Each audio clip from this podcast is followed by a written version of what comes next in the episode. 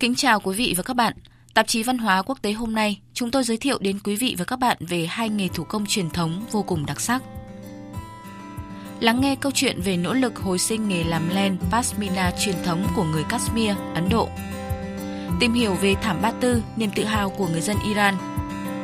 Mexico triển lãm kỷ niệm 45 năm khám phá nữ thần mặt trăng.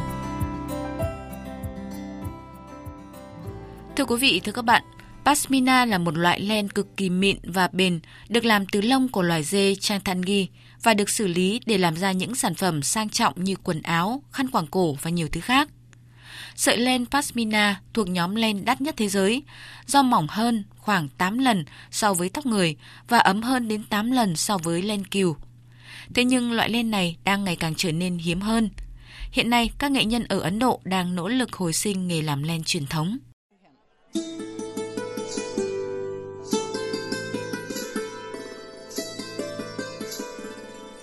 Len Pashmina nổi tiếng được làm bằng lông dê trang thăng ghi, được nuôi ở các vùng núi cao của Ladakh và Tây Tạng. Đây là loài dê được người du mục chăn nuôi trong điều kiện thời tiết khắc nghiệt. Về nguồn gốc của người dệt len Pashmina, ông Zahin Ali, một giám đốc thiết kế trong lĩnh vực thời trang, chia sẻ. Theo như nhiều người dân trong vùng kể lại, thì trước đây có một vị thánh tên là Shame Hamdan đến từ Iran ba tư trước đây đã đến và dạy người dân Kashmir cách làm len. Ngoài ra, ông đã mời các nghệ nhân từ Iran đến để đào tạo người dân Kashmir về các môn nghệ thuật khác nhau. Việc làm len Pashmina bắt đầu ở Kashmir kể từ đó. Để làm ra loại len đặc biệt này, người thợ đã cẩn thận trải lông cho những con dê trong thời gian thay lông và cuối mùa xuân, đầu mùa hè để gom lớp lông tơ. Việc lấy lông dê để làm len cũng rất phức tạp. Người dân không được sử dụng kéo để cắt lông vì việc này sẽ làm mất cấu trúc của sợi và dẫn tới việc hỏng len khi xe sợi. Do đó, việc lấy lông dê phải được trải bằng tay. Sau khi chọn ra những sợi chất lượng, người thợ sẽ làm sạch rồi xử lý, kéo sợi bằng tay trước khi công đoạn dệt công phu bắt đầu. Theo truyền thống, các sợi len lông tơ ngắn hơn và mịn hơn từ vùng bụng hoặc vùng cổ sẽ được dệt thành len. Sau khi thu được lông dê, sợi được rửa lại trong nước có tinh bột gạo. Tinh bột từ gạo sẽ giúp cho các sợi bền hơn. Tại thời điểm này, vải có thể được để nguyên, giữ màu trắng hoặc nâu tự nhiên của nó, hoặc chúng có thể được nhuộm. Thợ giang hoặc nhuộm vải sử dụng thuốc nhuộm tự nhiên và đun vải với thuốc nhuộm trong nồi đồng trên lửa củi. Sau đó chúng được làm khô và sẵn sàng cho bước tiếp theo, Quá trình này được làm rất cẩn thận để không làm rách các sợi. Nó đòi hỏi sự kiên nhẫn và nhiều năm kinh nghiệm. Cô Hasena Ata, một người thợ làm len cho biết, để làm ra len Pasmina cần có kiến thức và sự thành thạo. Nó thường được làm bởi các gia đình tham gia vào lĩnh vực thủ công trong nhiều thế hệ. Ngày xưa mọi người thường quay sợi tại nhà riêng của mình, chúng tôi không phải đi đâu cả. Mẹ tôi và mọi người trong gia đình chúng tôi đều làm việc này. Mẹ chúng tôi đã dạy chúng tôi nghề kéo sợi. Len Pashmina là một nguyên liệu quan trọng để làm ra chiếc khăn choàng Pashmina nổi tiếng. Để làm ra chiếc khăn này, người thợ phải mất tới 180 giờ để hoàn thành, trong khi các mặt hàng lớn hơn có thể cần đến vài tháng hoặc thậm chí là cả năm. Chúng được xuất khẩu ra khắp thế giới, nơi được chào bán với giá hàng trăm hoặc hàng nghìn đô la Mỹ. Ông Jahil Ali, một giám đốc thiết kế trong lĩnh vực thời trang cho biết thêm về sản phẩm được làm từ loại len này. Khăn choàng được làm từ loại len này nổi tiếng từ thế kỷ 15 và được làm ở Kashmir. Những người nghệ nhân nơi đây là những người có tay nghề cao và họ đã làm ra những chiếc khăn choàng từ len pashmina cực kỳ tinh xảo. Những chiếc khăn choàng có tuổi đời từ 200 đến 400 năm vẫn được lưu giữ tại một số bảo tàng trên thế giới. Đây là một trong những loại len có chất lượng tốt nhất.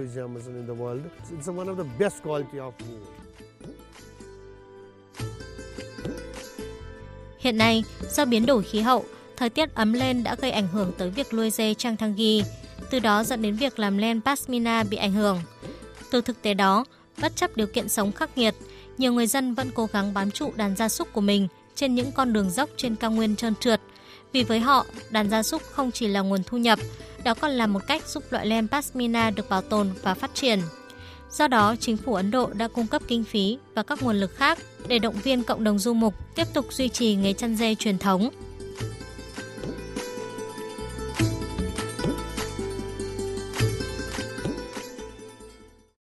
Quý vị và các bạn thân mến, được làm thủ công từ len cừu, những tấm thảm ba tư luôn là niềm tự hào trong hàng nghìn năm của người dân Iran.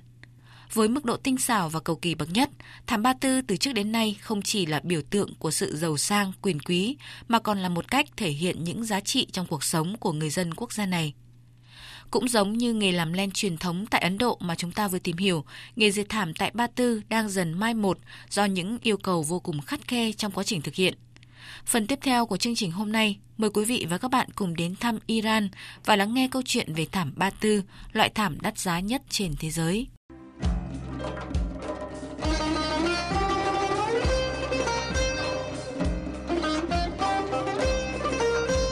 Những tấm thảm Ba Tư đầu tiên xuất hiện từ cách đây khoảng 2.500 năm trong thời kỳ đế chế Ba Tư.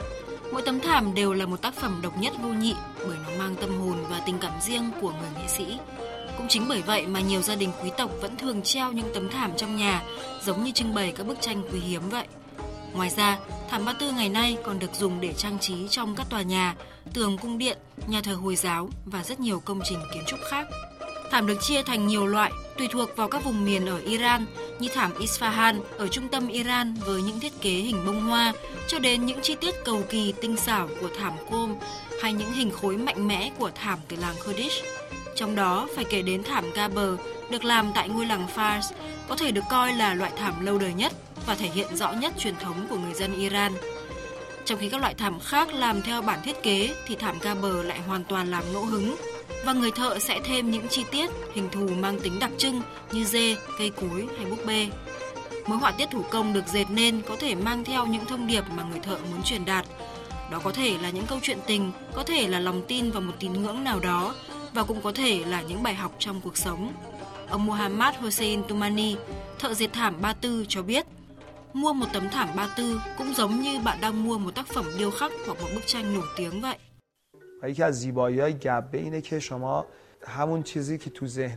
Một trong những nét đẹp của loại thảm này đó là bạn có thể thấy được tâm trí của người dệt thảm. Ví dụ, có những lúc có một người thợ dệt đang ngồi ở sân sau nhà mình, dệt nên hình ảnh núi rừng, cây, những cánh đồng và thậm chí là cả cừu và rất nhiều những thứ khác mà cô ấy đang thấy được. Đó chính là ý nghĩa thực sự của những tấm thảm ba tư. Mỗi chiếc thảm ba tư được dệt hoàn toàn thủ công. Quá trình dệt thảm bắt đầu từ việc đun sôi len cừu, sau đó quay cho hết nước để bắt đầu nhuộm màu. Các loại màu này cũng hoàn toàn được chiết xuất từ thiên nhiên. Ngoài ra, một số địa phương còn sử dụng thêm những thành phần khác như lụa, bông hay sợi đay việc sử dụng hoàn toàn chất liệu từ thiên nhiên nhằm giữ cho tấm thảm bền hơn và giữ màu lâu hơn. Bên cạnh đó, nhiều người dân Iran cũng cho rằng việc pha màu nhuộm tự nhiên cũng phụ thuộc vào kinh nghiệm và thẩm mỹ của từng người thợ, nên mỗi chiếc thảm làm ra đều sẽ là duy nhất, không thể trùng thiết kế hay giống nhau về màu sắc được Một tấm thảm ba tư có thể mất tới hàng tháng, thậm chí là nhiều năm để có thể hoàn thiện được. Những tấm thảm càng tinh xảo và cầu kỳ lại càng mất nhiều thời gian hơn. Theo các thợ dệt thảm, mỗi cm vuông thảm cần phải thực hiện đủ 50 mũi dệt thì tấm thảm mới đẹp và chắc chắn. Anh Mohammad Hossein Tumani, thợ dệt thảm Ba Tư cho biết thêm. و فرقی که داره فرشای فارس میکنه مخصوصا حالا تو گبه Dệt thảm ba tư không có công thức chung nào cả. Bạn cần phải cảm nhận bằng chính đôi tay và tâm trí của mình. Mỗi vùng lại có một phong cách và kỹ thuật riêng nên là không thể bắt chước được. Ví dụ, một người dệt một tấm thảm Cascai rất đẹp nhưng lại không thể dệt được tấm thảm theo đúng Cheta Brick.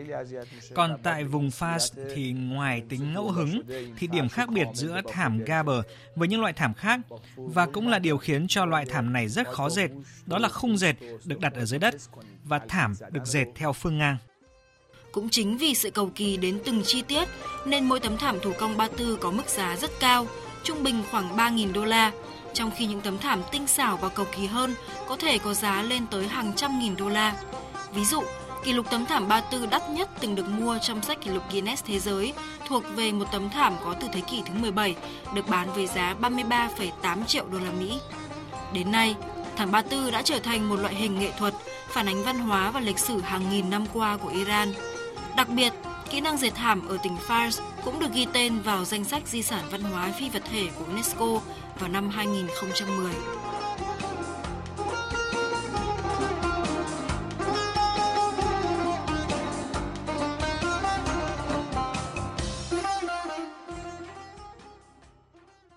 Thưa quý vị và các bạn, Bảo tàng Templo Mayor, Mexico mới đây vừa khai mạc triển lãm kỷ niệm 45 năm phát hiện tác phẩm điêu khắc nữ thần mặt trăng. Đây là khám phá được coi là khởi đầu cho rất nhiều dự án khảo cổ học liên quan đến lịch sử thời tiền Tây Ban Nha ở khu vực Trung Mỹ. Tác phẩm điêu khắc nữ thần mặt trăng Koyo được phát hiện tháng 2 năm 1978. Nhân kỷ niệm 45 năm, Bảo tàng Templo Mayor tổ chức triển lãm tôn vinh cùng với 158 hiện vật khảo cổ như tác phẩm điêu khắc thỏ mặt trăng hay chúa tể chiến tranh Lete Kuli. Giám đốc bảo tàng Patricia Lidema cho biết.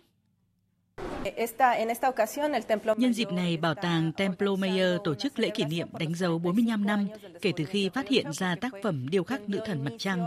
Sự kiện này khởi đầu cho các dự án khảo cổ học đầy tham vọng, đã khám phá nhiều hiện vật liên quan đến lịch sử tiền Tây Ban Nha của chúng ta. Mặt khác, triển lãm nhằm mang đến cơ hội để du khách tìm hiểu về nữ thần mặt trăng. Cũng theo giám đốc bảo tàng Patricia Lidema, phát hiện về Cayo Sauki là một điều rất quan trọng, không chỉ đối với khảo cổ học hay khoa học, mà còn đối với tất cả người dân Mexico vì có cảm giác gắn liền với lịch sử tiền Tây Ban Nha. Nhưng thật không may, còn rất ít bằng chứng về người Aztec, một nền văn hóa hùng mạnh và quan trọng này do cuộc chiến với người Tây Ban Nha. Tuy vậy, hình ảnh tác phẩm điêu khắc nữ thần mặt trăng Coyo Sauki vẫn thường được đặt phía trước các đền thờ cúng tế ở Mexico để thể hiện nền văn hóa quyền lực của người Aztec. Nữ thần mặt trăng Coyo Sauki là một nhân vật nổi tiếng liên quan đến câu chuyện thần thoại về các vị thần của người Aztec. Đây là một dân tộc hiếu chiến và sùng đạo sâu sắc, đã xây dựng các công trình đồ sộ, cai trị một đế chế trải dài từ vịnh Mexico đến Thái Bình Dương, bao gồm phần lớn miền Trung Mexico ngày nay. Tuy nhiên, triều đại Aztec kết thúc khi họ bị khuất phục vào năm 1521 bởi người Tây Ban Nha. Hiện tàn tích còn lại là khu vực dân cư đông đúc gần trung tâm thành phố.